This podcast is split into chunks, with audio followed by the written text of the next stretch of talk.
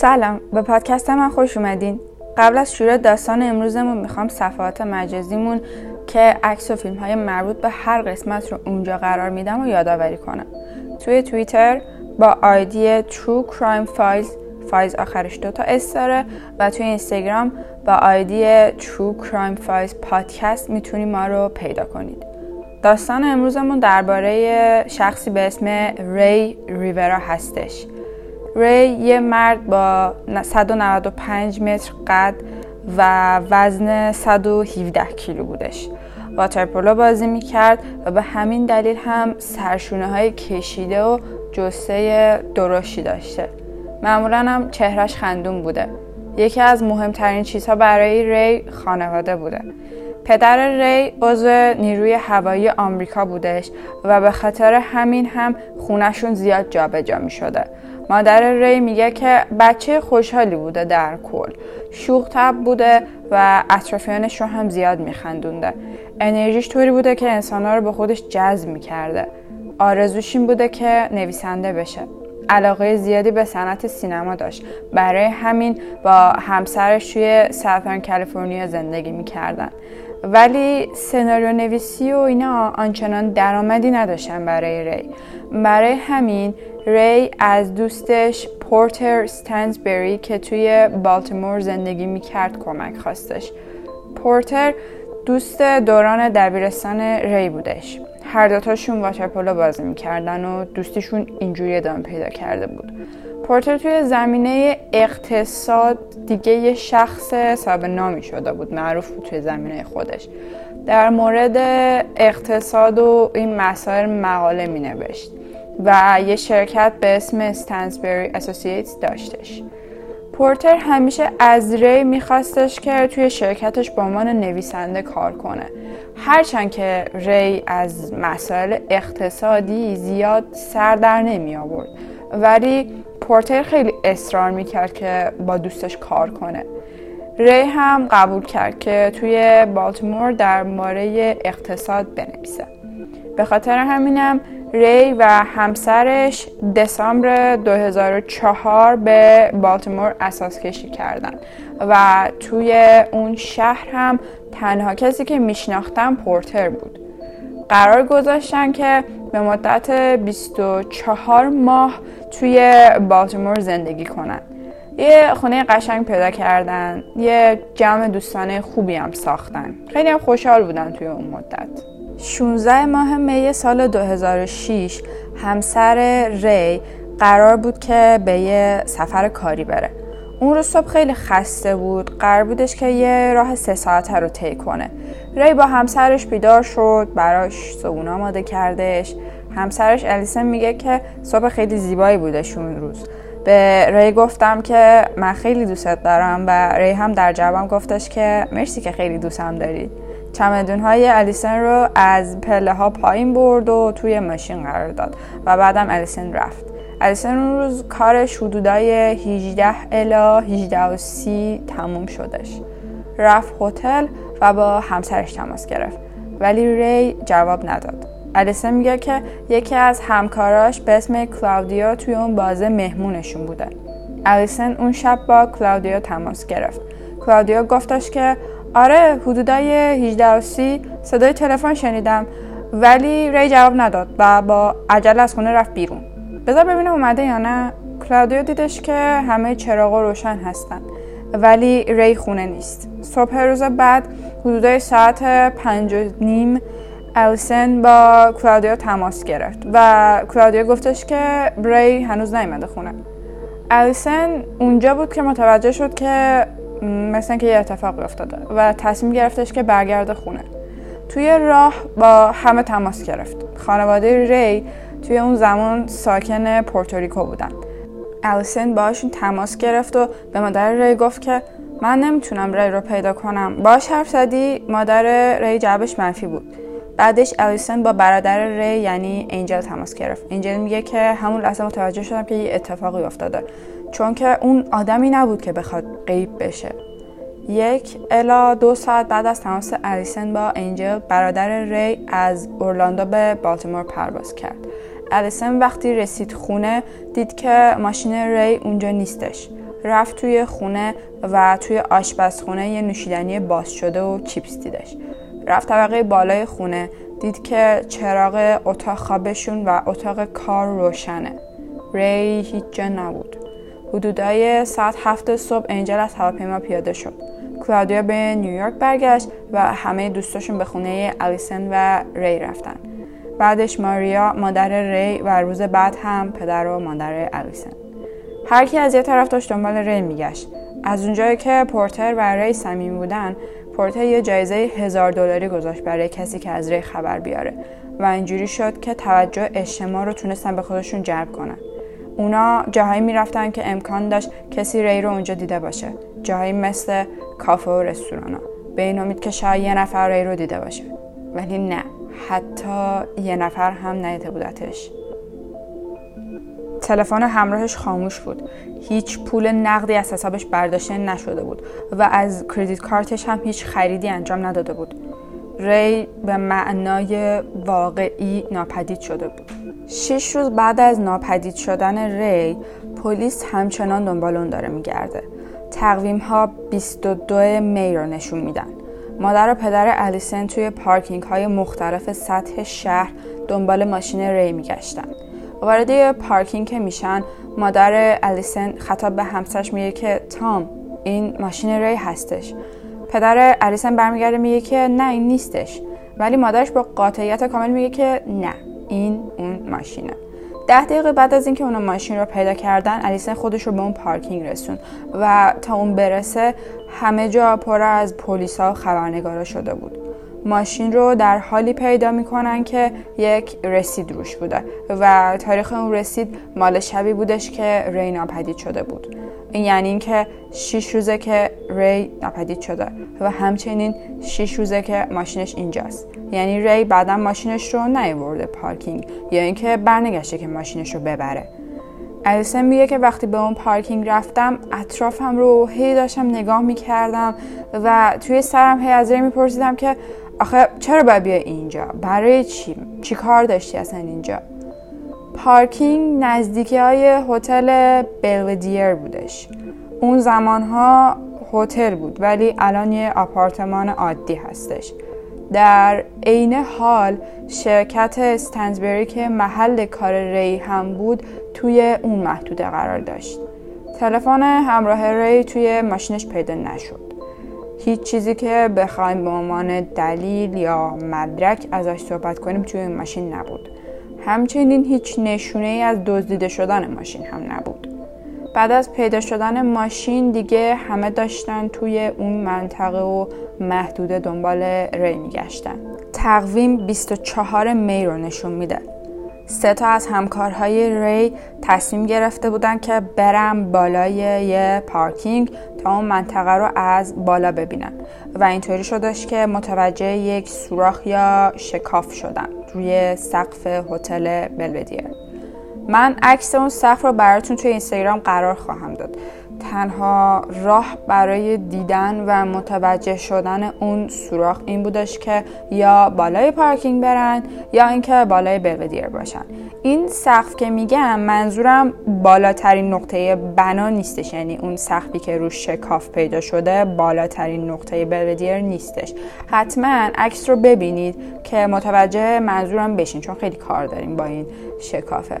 یه جورایی شبیه یک بنای مستقل ولی در عین حال چسبیده به یه ساختمون بلندتره. چیزی که دارم راجبش صحبت می‌کنم. یعنی یه شکافی روی یه ساختمونی که ارتفاعش کمتر از بلودیر هستش ولی در عین حال به بلودیر چسبیده. به خاطر همین از روی پشت بوم بلودیر یا اون پارکینگ می‌تونستین این شکاف رو ببینید اون سه نفر برای بررسی اون شکاف با پلیس تماس گرفتن. پلیس که اومد وارد بلودیر شد و گفتش که مسئول این بنا چه کسی هستش. در اون زمان گری شیورز مسئول اون بنا بودش و پلیس ازش درخواست کردن که در اون بنای کوچیکتر رو براشون باز کنه. گری تعریف می‌کنه که برای پلیسا که اون در رو باز کرده اولین چیز بوی بدی بودش که به مشامش رسیده. اون بو بوی جسد بود و روی دیوار پر از خون بوده. گری میگه که پاهای جسد به سمت در بودن. من بالا رو نگاه کردم دیدم که این جسد از سقفی که جنسش فلز بوده رد شده افتاده پایین. از طرف پلیس بالتیمور با خانواده ری تماس گرفته میشه و بهشون میگن که برن اداره پلیس. برادر ری میگه که راه خونه تا اداره پلیس طولانی و سختترین راه عمرش بوده. الیسا میگه که آقایی که پشت میز نشسته بود به هم گفت که آب می‌خورین و یه لیوان پر از آب رو بهش داده. پلیس تایید کرده بود که جنازه پیدا شده متعلق به ری هستش. الیسن بعد شنیدن این خبر نشسته روی زمین و شروع به گریه و جیغ زدن کرده. مادر ری خونه بود و میگه که وقتی که از در وارد شدن یعنی منظورش الیسن و برادرش یعنی انجل هستش. میگه که وقتی از در وارد شدم متوجه شدم که چه اتفاقی افتاده. ری ناپدید شد و بعد چند روز جسدش پیدا شد. حالا سوال اصلی که پیش میاد اینه که چه اتفاقی برای ری افتاده؟ محلی که جنازه ری پیدا شد یعنی Belvedere یه جای معروفی توی اون منطقه بوده. یعنی اینکه یکی به هر دلیلی علی‌الخصوص مثلا قرار بخواد بره اونجا خیلی بعید نبوده. آقای مایکل بایر یک detective توی بالتیمور بوده و روز 24 می یک تماسی دریافت می‌کنه که بله فلانجا یک جسد پیدا شده. اونا میرن به اون محل و می‌بینن که جسد به طور خیلی جدی پوسیده شده. ری هشت روز بعد از ناپدید شدنش پیدا شد. ولی اینکه آیا هشت روز پیش مرده یا نه هنوز علامت سوال بودش. آقای بایر میگه که اکثر مدارک و دلایلی که می‌تونستن به درد ما بخورن به خاطر پوسیده شدن جسد از بین رفته بودن. خیلی از دنده های ری شکسته بودن توی ششهاش سوراخ ایجاد شده بود و زخمهایی به طول 18 الا 22 سانتی متر روی بدنش بود. اسکلت سرش آسیب دیده بود و پای راستش از دو جا شکسته شده بود. بنابراین موارد ری از ارتفاع خیلی بلندی اون پایین افتاده بود. سوراخ روی سقف طوری بودش که خیلی بزرگ نبود. در حدی بودش که یک انسان بالغ بتونه ازش رد بشه. یعنی که ری مثل یک گلوله از توی اون سقف رد شده بود. سوال اصلی این بودش که خب ری از کجا افتاده؟ توری اول این بود. ری از بالاترین طبقه افتاده یا اینکه انداختنش. که این ارتفاع حدود 11 طبقه به بالا هستش. به طور واضحتری اگر بخوام بگم سقف بنای اصلی بالتیمور شبیه به حرف سی لاتین با کناره های تیز هستش یا همون ای بزرگ لاتین بدون دندونه وسطش. عرض این سقف حدود 12 متر هستش. حالا فاصله لبه سقف اصلی تا سوراخی که ری ایجاد کرده بود خودش 13 متر هستش. من تکرار می‌کنم که این عکس رو توی اینستاگرام می‌ذارم که قشنگ ببینین و متوجه منظورم بشین. چون درک می‌کنم که اینجوری که فقط با حرف سعی می‌کنین تجسم کنین ممکنه که یکم غلط و سخت باشه. این یعنی اینکه حتی اگر بخواین بودوین هم خیلی خیلی سخته که 13 متر دورتر از پرتگاه بیفتین. شما فکر کنید لبه یک پرتگاه ایستادین. چند قدم میرین عقب و با سرعت تمام شروع می‌کنید به دویدن. بعدم میفتین پایین. اینکه بخواین 13 متر جلوتر از پرتگاه بیفتین شاید غیر ممکن نباشه. ولی اصلا با منطق جور در نمیاد. تازه نکته بعدی این هستش که ری دمپایی پوشیده بوده. شما سرعت دویدنتون با دمپایی خب طبیعتا خیلی کمتر از سرعتتون با کفش هستش. تئوری دوم تئوری پارکینگ بودش. یعنی اینکه ری از بالای پارکینگ افتاده باشه. فاصله بالاترین نقطه پارکینگ به محل سقوط ری 6 متر بود. همچنین فاصله لبه پارکینگ یا همون پرتگاه هم 6 متر بودش. یعنی طبق این تئوری ری از ارتفاع 6 متر افتاده و 6 متر دورتر از محل سقوط به سقف برخورد کرده ارتفاع 6 متر ارتفاعی نیستش که آدم بخواد در اون سطح مجروح بشه و تازه بخواد بمیره. یعنی اون حد شکستگی دنده زخمای 20 سانتی سوراخهایی که توی شش ایجاد شده چیزایی نیستن که بخواد از 6 متر اتفاق بیفته. یعنی اون آسیب هایی که بدن ری دیده بود فراتر از ارتفاع 6 متر بودن. به همین دلیل تئوری شماره دو خیلی زود رفت کنار. اینم بگم که این نظر شخصی من نیستش که مثلا این زخم ها با ارتفاع چند متر ایجاد میشن یا اینکه ممکنه یا نه. اینا نظر اون detective هایی هستن که این پرونده رو بررسی کردن. تئوری شماره سه این بودش که ری از طبقه شماره 11 بلودیر پایین افتاده باشه. حالا چرا طبقه 11 چون طبقه 11 یه لبه داشت که می‌شد روش وایستاد. بحث اینجا بودش که برای اینکه بخوایم به اون لبه برسین باید از فضای شخصی یکی دیگه استفاده می‌کردیم. یعنی از اتاق یکی دیگه از اتاق کار یکی دیگه. یعنی از فضای عمومی یا مثلا از راه پله به هیچ وجه نمی‌تونستین به اون لبه برسین. سه تا تئوری گفتم که احتمالا یکی از اینا گویای حقیقته. ولی اینکه کدوم رو هنوز نمی‌دونیم. چون به جز این سه تا دیگه واقعا راه دیگه نمیمونه. یعنی جای دیگه نمیمونه که ری بخواد افتاده باشه پایین. مگر اینکه واقعا از آسمون افتاده باشه. چون دیگه اون اطراف هیچ بنا و ساخته این نبودش که ری بخواد ازش پایین بیفته. هیچ وقت پلیس ها متوجه نشدن که ری از کجا افتاد و اون شکاف به معنی واقعی چجوری ایجاد شد.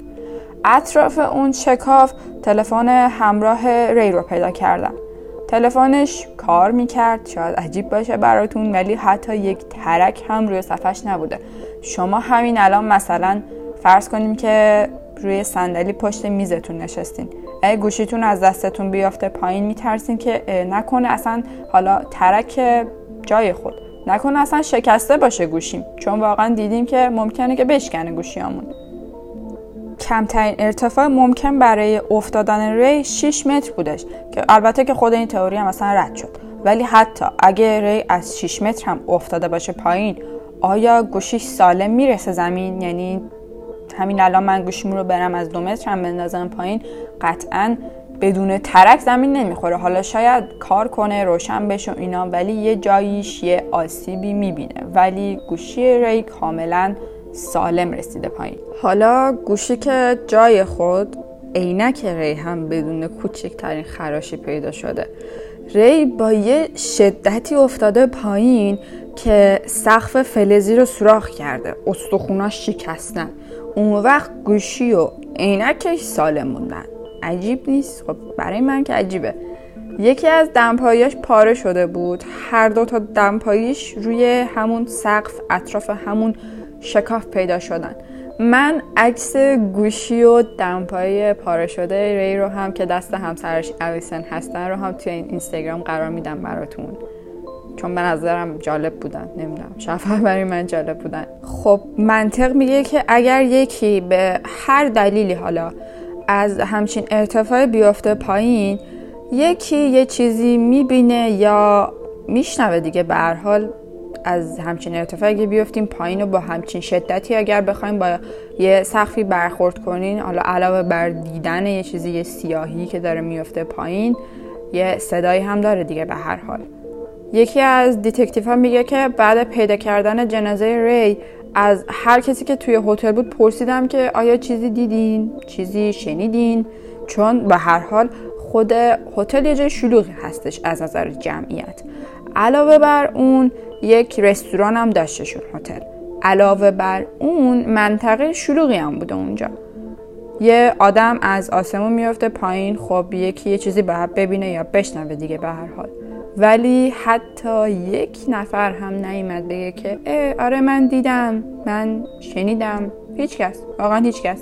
اینکه شما بخواین به صورت یوهویی وارد یه هتل معروف بشین از لابی اون هتل رد بشین برین نردبون های پشتی رو که اصولا هم درشون قفله یا مهمونا اجازه استفاده ازشون ندارن رو پیدا کنید بعدم بریم بالای پشت بوم یه کار سختیه.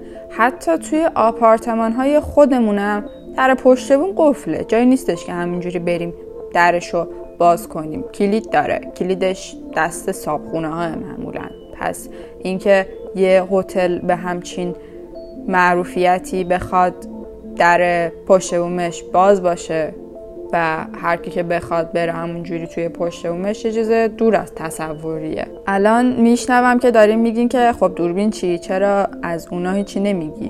باید بگم که دوربینا چک شدن. عجیب جالب و اعصاب کنه که ری توی هیچ کدوم از فیلم ها نبود. به معنای واقعی توی هیچ کدوم نبود. البته اینم بگم که دوربین پشت بوم خراب بود و کار نمی‌کرده یعنی دقیقا اگر یه دوربین باشه که ما به شدت بهش نیاز داشته باشیم همون دوربین پشت بوم بوده که اونم کار نمی‌کرده.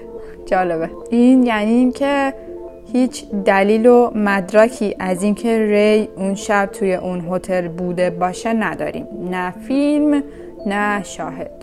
هیچی این یعنی اینکه واقعا نمی‌دونیم ری اون شب توی هتل بود یا اینکه از پارکینگ خودش رو پایین پرت کرد یا اینکه یکی اون رو پایین پرت کرد. یعنی اینکه هیچ مدرکی دلیلی نشونه ای ندادم که آقا اصلا ری از کجا اومد پایین. پلیس روی این پرونده مهر خودکشی زدش. اونا می‌گفتن که آقا نه اثری از ضرب و شتم داریم نه زخم تفنگ و چاقو خب از یه جا اومده خودش رو انداخته پایین و مرده دیگه خانواده ری از این تصمیم به طور خیلی طبیعی ناراحت بودن اونا می‌گفتن که ری تحت هیچ استرسی نبوده هیچ قرصی مصرف نمی کرده. تست مواد مخدری که از ری گرفتن هم اینو اثبات می کردش.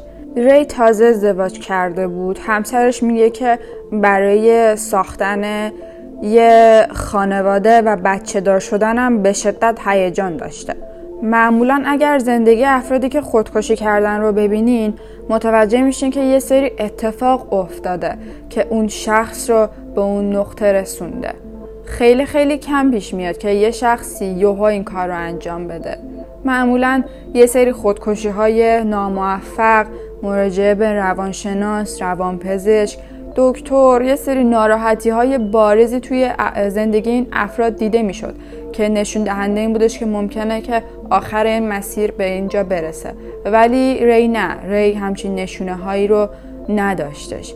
این درسته که خانواده هیچ کسی به این سادگی نمیاد خودکشی رو قبول کنه حتی با مدرک. ولی پرونده ری طوری نبودش که بخواد به این سادگی بهش بگن خودکشی. توی گزارش پزشک قانونی نوشته بودن که نحوه شکسته شدن دنده های ری با افتادن جور در نمیاد. یعنی اون شکستگی ها نتیجه افتادن نبودن. ولی اینکه نتیجه چی بودن رو دیگه ننوشته بود. پزشکی قانونی به این پرونده واژه آندترمیند یا همون نامشخص رو نسبت داد. یعنی اینکه نمی‌دونیم خودکشی تصادفه یا اینکه قتله هر کدوم ممکنه باشه. این یعنی اینکه نمی‌تونیم بیایم بگیم که ببین این خودکشیه یا ببین این صد درصد قتله. این یعنی اینکه پرونده رو نباید ببندین. نمی‌تونین ببندین. السن میگه که وقتی که هنوز ری رو پیدا نکرده بودیم توی کل خونه دنبال یه سرنخ بودیم. میگه که توی اتاق کارش پشت کامپیوترش یادداشت پیدا کردیم. کل یادداشت چیزی حدودای 3 در 6 بود که تا زده شده بود و حدودای دو در دو شده بود. ری اون یادداشت رو روزی که ناپدید شد نوشته بود چون که تیکه های پاره شده اون کاغذ رو بعدا توی سطل آشغال پیدا کردش الیسن. متن یادداشت اینجوری شروع می شد خواهران و برادرانم در حال حاضر تو دنیا آتش فشان ها در حال گداختن هستند. چه منظره قشنگی. اونایی رو که تقوا به هم متحد کرده رو مرگ نمی‌تونه جدا کنه. زندگی یک امتحانه که ببینن آیا می‌تونی روحت رو کنترل کنی یا نه. مواظب خودتون باشین و از جشن ها لذت ببرین. خیلی یادداشت عجیبی بود.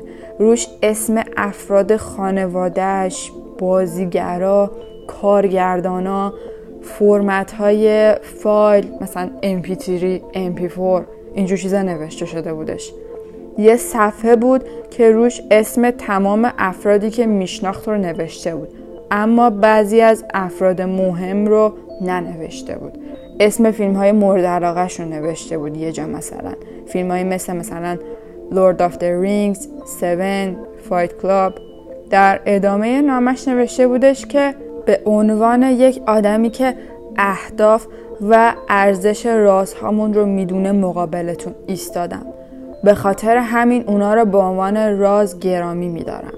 الیسن میگه که خیلی متن نامه عجیب بودش. برای همین جمله اول رو توی گوگل search کرده. اولین چیزی که آورد Freemason ها بودن. ری نویسنده بود. در مورد هر چیزی هر گوشه که پیدا می کرد می نوشت الیسن میگه که ممکنه که روی یه صفحه شماره تلفن یه نفر رو می نوشت و پایینش می نوشتش که خب چرا آسمون آبیه مثلا. یعنی میگه که چیزای بی ربط و به همدیگه زیاد شده بودش که توی تنها یک صفحه بنویسه. ولی این دلیل نمی‌شد که متن این نامه براش عجیب نباشه. چون خیلیاشون اصلا به هم مرتبط نبودن. الیسن نامه رو تحویل به پلیس داد و از اونجا هم به آزمایشگاه FBI فرستاده شد اون نامه. FBI گفتش که این یادداشت یه نامه خودکشی نیستش و صرفا یه یادداشت رندوم و خیلی عجیب هستش. الیسن میگه که از این یادداشت متنفره چون هنوزم که هنوز متوجهش نشده. یه عنصر عجیب دیگه در مورد این پرونده هم بود. این بودش که همه چیز با عجله اتفاق افتاده بود. تلفن زنگ خورده بود ری با عجله بیرون رفته بود با عجله ماشینش رو پارک کرده بود با خودش چیزی نبرده بود. یعنی هر چیزی که اون شب اونو به بلودیر برده با عجله بوده. طبق چیزی که کلادیو تعریف کرده تلفن ری زنگ خورده و یه مکالمه خیلی کوتاه انجام شده و با عبارت او تموم شده. یعنی اینکه ری با عجله از خونه بیرون رفته. انگار که نتیجه اون مکالمه توی ری تعجب ایجاد کرده بودش. خب سوال اصلی و قشنگترین سوالی که الان می‌پرسین اینه که کی این تماس رو با ری گرفته؟ تماس از شرکت استنزبری با ری گرفته شده بوده یعنی جایی که ری کار می‌کرد. ولی پلیس نتونست پیدا کنه که اون تماس رو چه کسی گرفته بود. سنزبری از همون روز اول تا به امروز ممنوعیت حرف زدن در مورد این پرونده رو برای کارکناش گذاشته.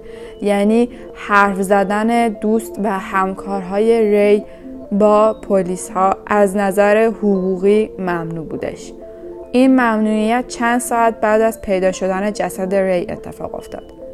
نمی‌دونم یادتون هست یا نه. شرکت مال دوست صمیمی ری بودش خب اصلا. یعنی حتی صمیمیترین دوست ری که از 15 سالگی هم رو میشناختن. این دوست به اصطلاح صمیمی از زمان پیدا شدن جسد تا به امروز حتی جواب یک تماس پلیس رو هم نداده.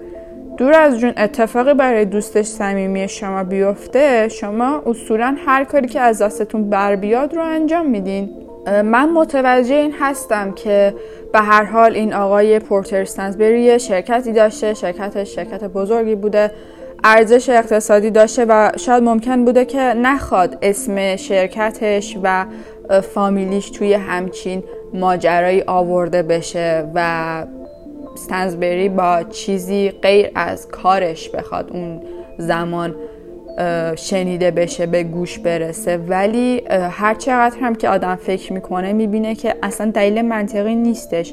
به هر حال باشه. بگیم که کارکنهای تو مثلا اجازه حرف زدن با پلیس رو ندارن. ولی تو به عنوان دوست صمیمی این شخص اولا که فقط هزار دلار برای پیدا کردن این شخص جایزه میداری تو یه آدمی هستی که شرکت به اون بزرگی داری. یعنی هزار دلار خب چی الان؟ واقعا هزار دلار.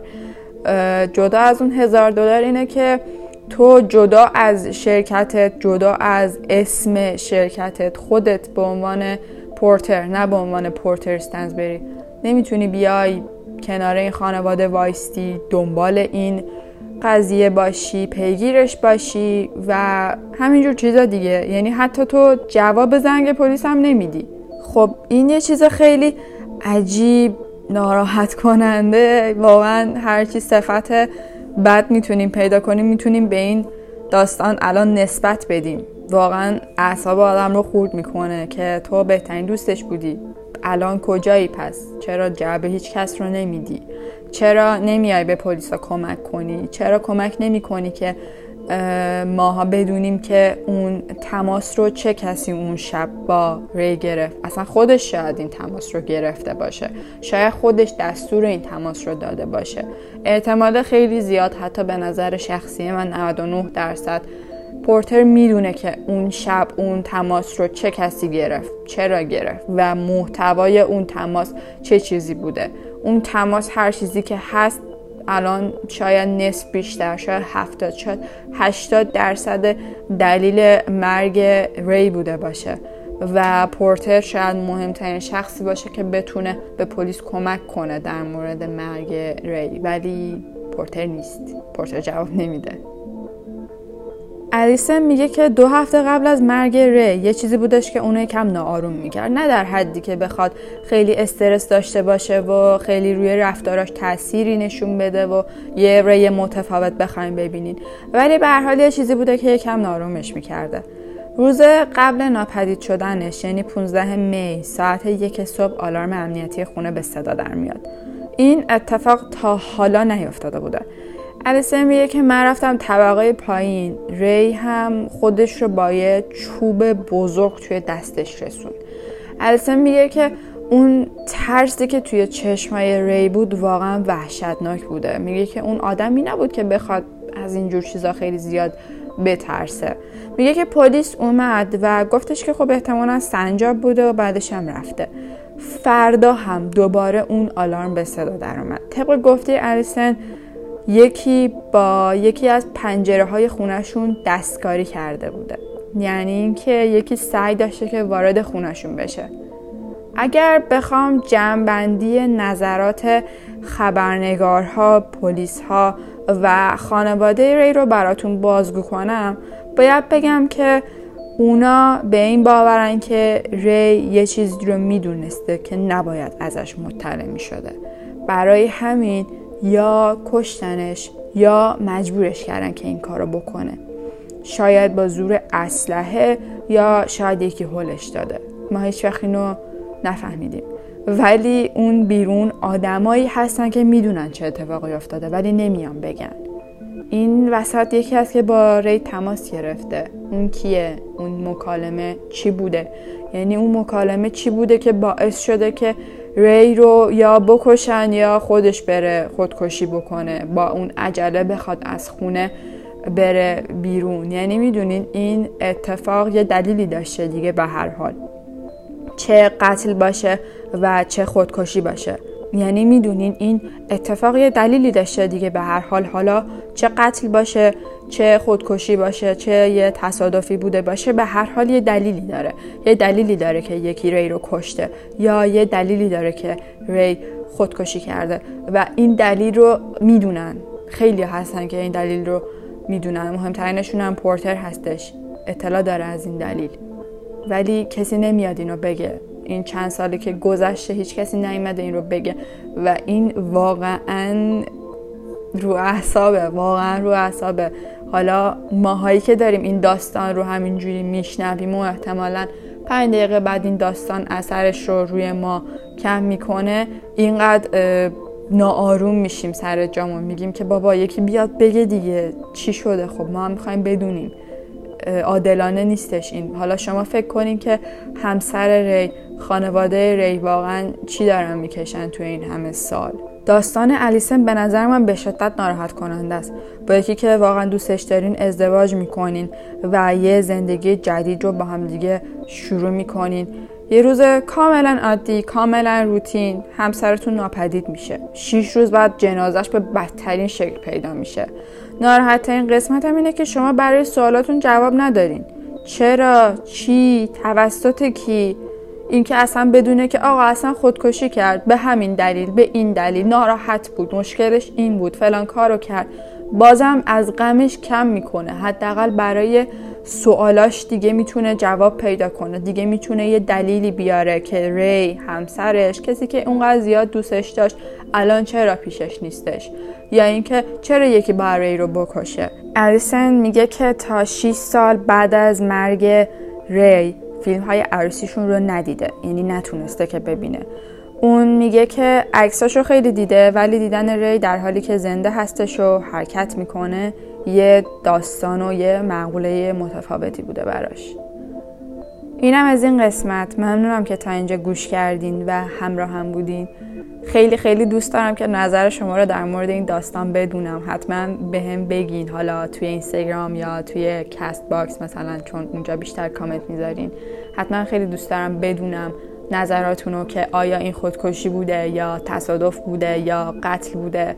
اینم بگم که ما توی این هفت داستان قبلی اگر اشتباه یادم میاد ببخشید ولی فکر کنم تقریبا همچین چیزی نداشتیم که یکی یه مزنون مانندی باشه. حالا نمی‌تونیم به پورتر بگیم مزنون صد درصد ولی یکی هستش که به حال از خیلی چیزا اطلاعی داره. یه هیچ کسی نداشتیم که اطلاعات صد درصد داشته باشه و زنده باشه و تازه دست ما هم بهش برسه. شرکت استنزبری هنوزم هستش. حتی من اولین بار که این داستان رو شنیده بودم توی توییتر search کرده بودمش و دیده بودم که خیلی ها رفته بودن زیر پستشون کامنت گذاشته بودن و گفته بودن که پورتر استنزبری باید بیاد و یه سری چیزا رو بگه. برای همین الان شما می‌تونین برین استنزبری رو توی توییتر search کنین و اگر چیزی توی دلتون مونده می‌تونین به استنزبری بگین. البته فکر نکنم که خود آقای پورتر استنزبری اصلا بخوان پای توییترشون بشینن و حالا کامنت و اینا رو زیاد چک کنن ولی به هر حال دیگه به اون شرکت و اصطلاحا سهام خیلی با ارزشش می‌تونین اینجوری محبتتون رو نشون بدین شما. اگر نظر پیشنهاد یا انتقادی داریم من واقعا دوست دارم بشنوم چون به نظرم انتقادی که با ادبیات صحیح بیان بشه کاملا قابل احترام و تا حد ممکن قابل اجرا هستش. منتظر نظراتتون هستم. یادتون نره که عکس و فیلم های این قسمت رو توی صفحه اینستاگراممون ببینین. تا قسمت بعدم خدافظ